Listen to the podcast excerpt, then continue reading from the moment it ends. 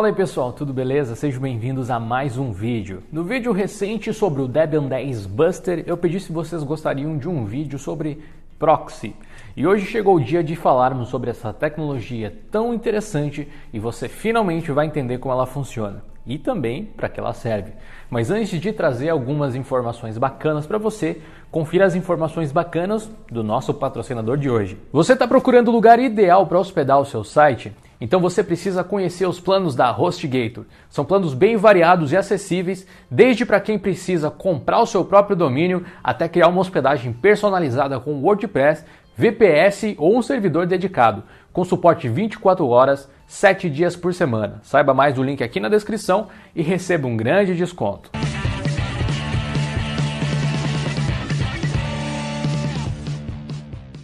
Pulando todo e qualquer falatório, algumas coisas são simplesmente mais fáceis quando a gente desenha. Então, vamos dar uma olhada juntos nesse esquema. Imagina que você tem um acesso à internet que você contratou com algum provedor aí na sua cidade. Eles vão na sua casa ou na sua empresa, fazem a instalação de internet e basicamente te disponibilizam um cabo ali que vai prover a sua conexão. Esse cabo, então, por sua vez, pode ser usado de diversas formas. Hoje em dia, a maior parte dos usuários domésticos conecta eles em um roteador wireless para disponibilizar internet sem fio no ambiente dessa forma. Você também pode ter ali um switch que vai distribuir internet cabeada para outras máquinas e uma infinidade de outras configurações, na verdade. Essa é uma forma comum de se usar a internet, por assim dizer, sendo uma estrutura relativamente simples onde um roteador vai fazer a distribuição de endereços de IP em toda a rede interna e vai funcionar também como gateway para a própria internet, também, digamos assim. Mas se você quiser controlar essa conexão, como você pode fazer?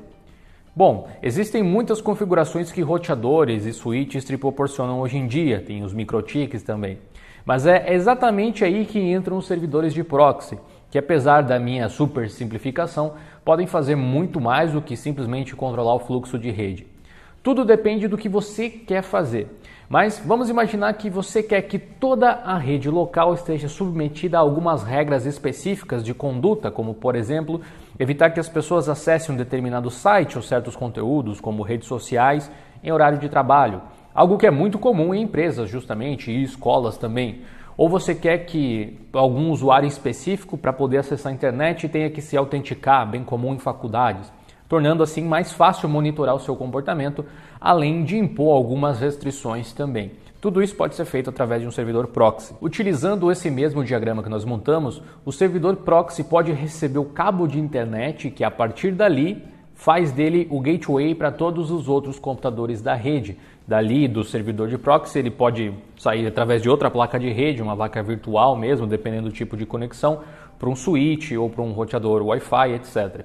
Para quem gosta de expressões aí do mundo da tecnologia, um proxy pode ser chamado de man in the middle, onde existe uma máquina interceptando todo o tráfego e decidindo o que cada cliente pode fazer ou pode acessar, sendo esse o filtro para a internet. Os proxies podem ser usados também para finalidades diferentes. Por exemplo, você pode ter um web proxy capaz de filtrar palavras-chave ou URLs específicas impedindo o acesso aos sites ou arquivos, podendo inclusive redirecionar o usuário para alguma outra página pré-definida caso ele tente acessar uma página proibida. Um proxy também pode funcionar de outras formas, por exemplo, proxy cache onde as pessoas acessam muitas vezes a mesma página quando o cliente faz a requisição de um determinado site, o servidor proxy pode verificar em seu cache se essa página já existe e entregar essa versão mais rapidamente para quem solicitou. Caso ela não exista, o servidor proxy vai buscar essa página na internet, entrega para o usuário e aí então armazena em cache para que numa eventual consulta futura aí essa página seja entregue mais rapidamente também. É uma forma muito eficiente de trabalhar, que tem seus prós e contras e tal. Isso também pode ser configurado, quanto tempo de cache o servidor ele vai manter armazenado aí. Quanto tempo ou, ou qual o tamanho do cache, né? E ainda assim existem ainda outras formas de se trabalhar com proxy. Mas uma coisa que geralmente é comum dentro das configurações é que é necessário justamente configurar o endereço do proxy manualmente nos computadores que vão uh, precisar acessar a internet dentro dessa rede que é filtrada ali por ele. a não ser que você use algo chamado proxy transparente. Nós mencionamos esse tipo de proxy no vídeo sobre a rede Tor, quando a gente questionou a possibilidade de passar todo o tráfego de uma rede pela Onion.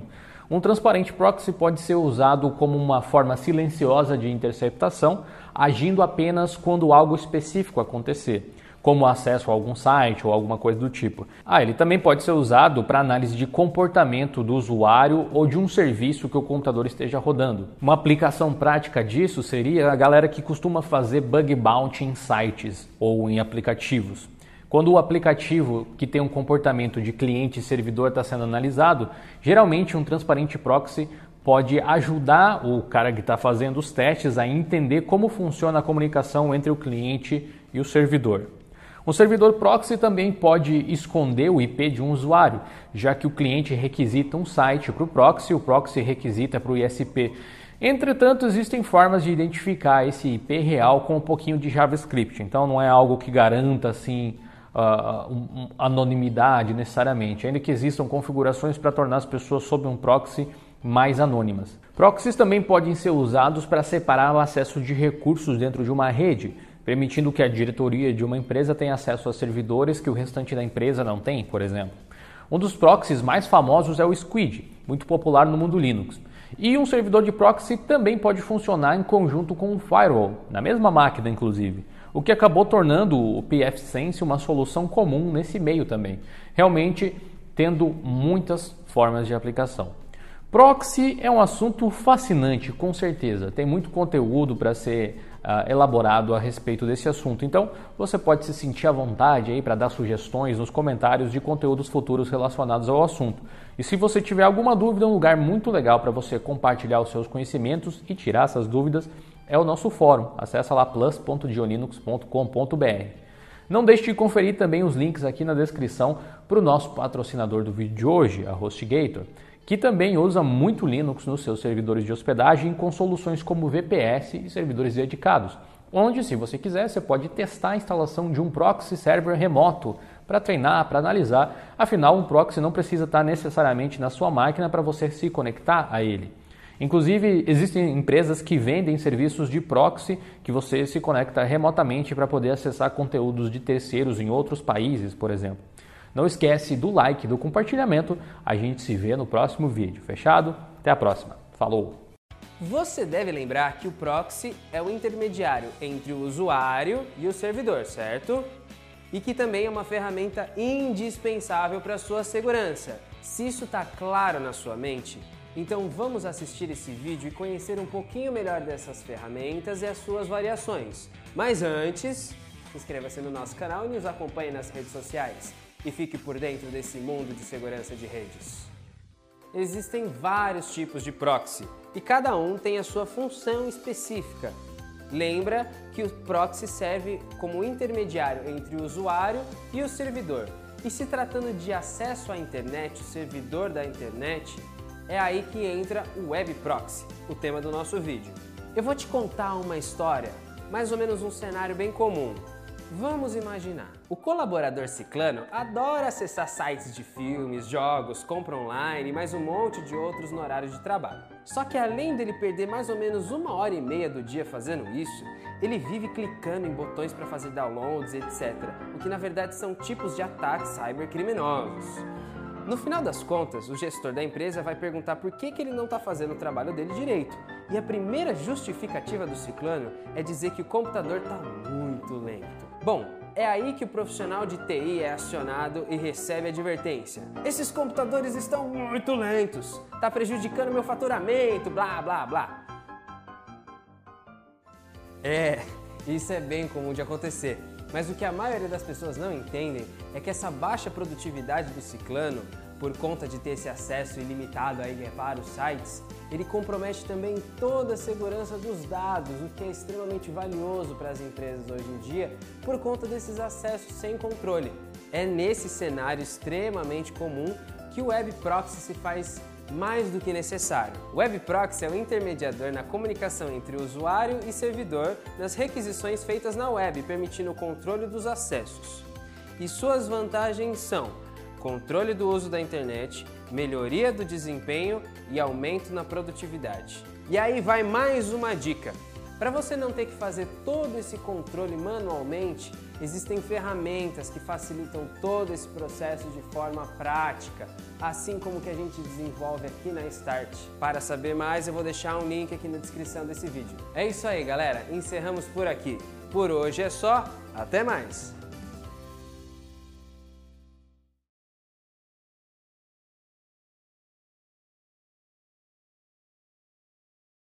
Opa, tudo bem? Aqui é o Rafa Pisolato da Start e hoje eu vou falar sobre a diferença entre proxy e VPN. E essa foi uma dúvida que surgiu dos nossos ouvintes aqui no nosso canal do YouTube. E se você quer saber um pouco mais sobre proxy e sobre web proxy, a gente tem alguns vídeos aqui no card ou na descrição do nosso vídeo. Aproveitando isso, a gente vai responder essa sua dúvida sobre proxy e VPN. E vamos falar de uma vez por todas como que elas são diferentes ou não, será? Então, se liga no nosso Pocket, mas antes disso, obviamente, se inscreva em nosso canal, ative o sininho para receber todas as nossas notificações de vídeos e, obviamente, deixe o seu comentário aqui de sugestões de temas, que isso é muito importante para a gente. Bora para a vinheta.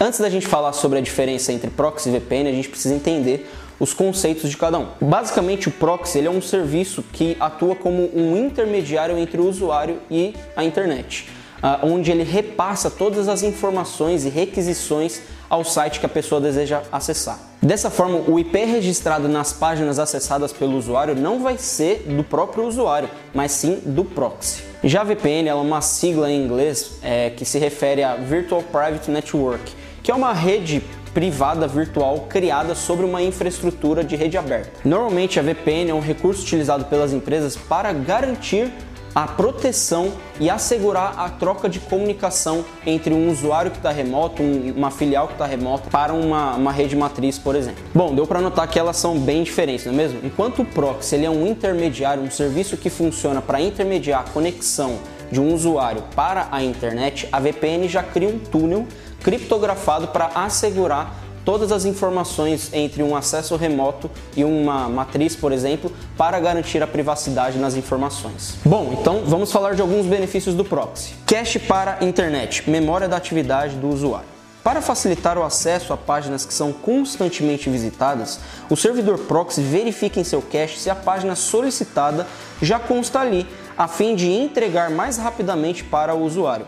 Caso não exista, ele faz a busca no site e entrega para o usuário, armazenando a informação em cache, otimizando assim uma consulta futura. Acessar conteúdos com restrição de localização. O proxy também é muito usado para acessar conteúdos que são bloqueados devido à localização. Alguns serviços de streaming, como YouTube, Netflix, Amazon Prime, são restritos em alguns países. O proxy possibilita o acesso a esses serviços utilizando o IP de um país aprovado. E quais as vantagens da VPN? Vamos lá. Segurança para o acesso remoto. O acesso remoto é uma necessidade de muitas empresas, ainda mais em épocas de infecção como o coronavírus. A VPN facilita e garante que o acesso seja feito de uma forma segura. Ela utiliza a internet para interligar os pontos. Ocultação do IP. Com a VPN, o usuário fica protegido de ser facilmente identificado.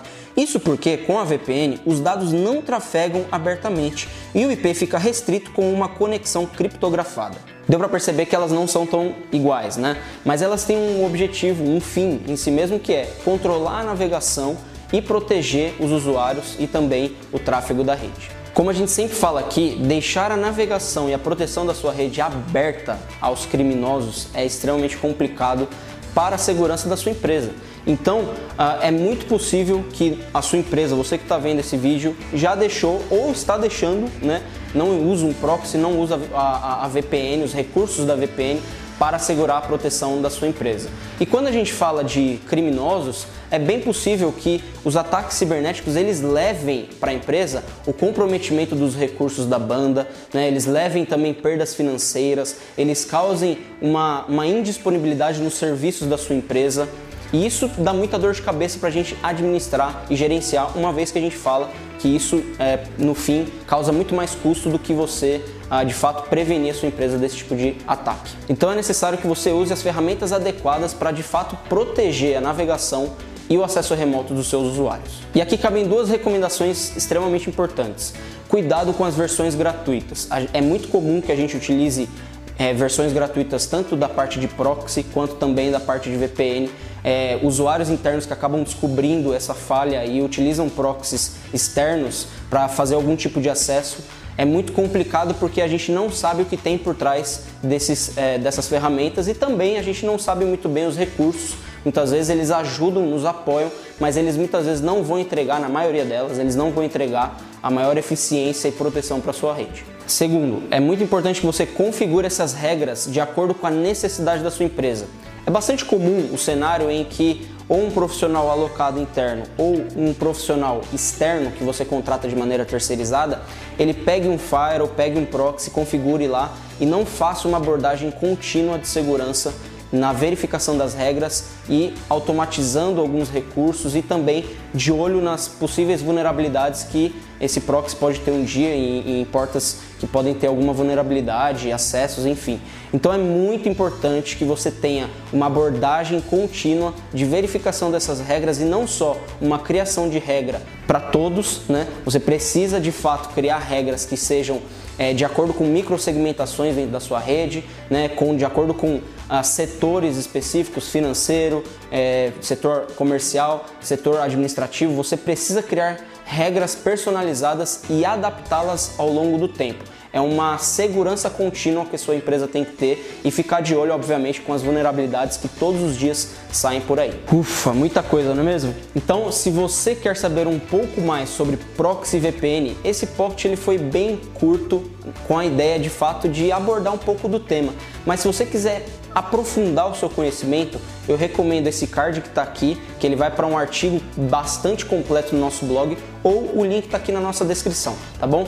É, confira essa informação porque de fato esse artigo ele é bem completo, vai te ajudar a entender melhor para onde que você deve partir né, as soluções, quais ferramentas você pode usar, tá bom? E, obviamente, não se esqueça novamente de se inscrever no nosso canal, ativar o sininho e deixar aqui no nosso comentário o que você achou desse vídeo e sugestões de novos temas, tá bom? Um grande abraço, até mais!